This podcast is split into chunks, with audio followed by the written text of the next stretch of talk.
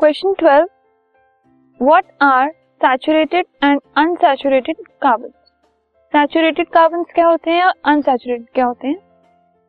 So the saturated hydrocarbon सबसे पहले hydrocarbon तो they are the compound containing carbon and hydrogen उनमें होते हैं सैचुरेटेड एंड अनसैचुरेटेड सैचुरेटेड होते हैं वो हाइड्रोकार्बन जिनमें सिंगल बॉन्ड्स होते हैं कार्बन और हाइड्रोजन के बीच में।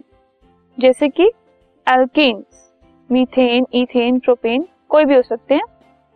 C H four C H four मतलब सी के साथ जो चार एच बॉन्डेड बॉन्डेड है, उन सब में सिंगल बॉन्ड्स हैं। बट अनसैचुरेटेड हाइड्रोकार्बन जो होते हैं these are the hydrocarbon containing double और triple bond between carbon and hydrogen such as alkenes and alkynes जैसे ethene ethyne propene propyne etcetera अगर हम इथीन की बात करते हैं तो it is C H two double bond C H two ethyne की बात करते हैं it is C H triple bond C H तो इसमें डबल नहीं सिंगल बॉन्ड नहीं होते डबल या फिर ट्रिपल बॉन्ड्स होते हैं। ठीक है, कोई एक ना एक जो है, वो डबल बॉन्ड होता है।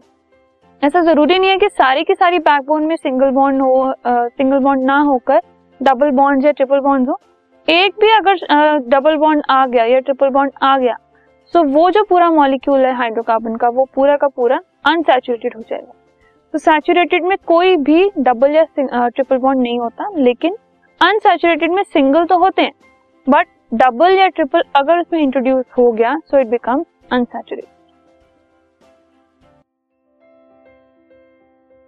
this podcast is brought you by Hubhopper शिक्षा अभियान अगर आपको ये पॉडकास्ट पसंद आया तो प्लीज़ लाइक शेयर और सब्सक्राइब करें और वीडियो क्लासेस के लिए शिक्षा अभियान के यूट्यूब चैनल पर जाएँ।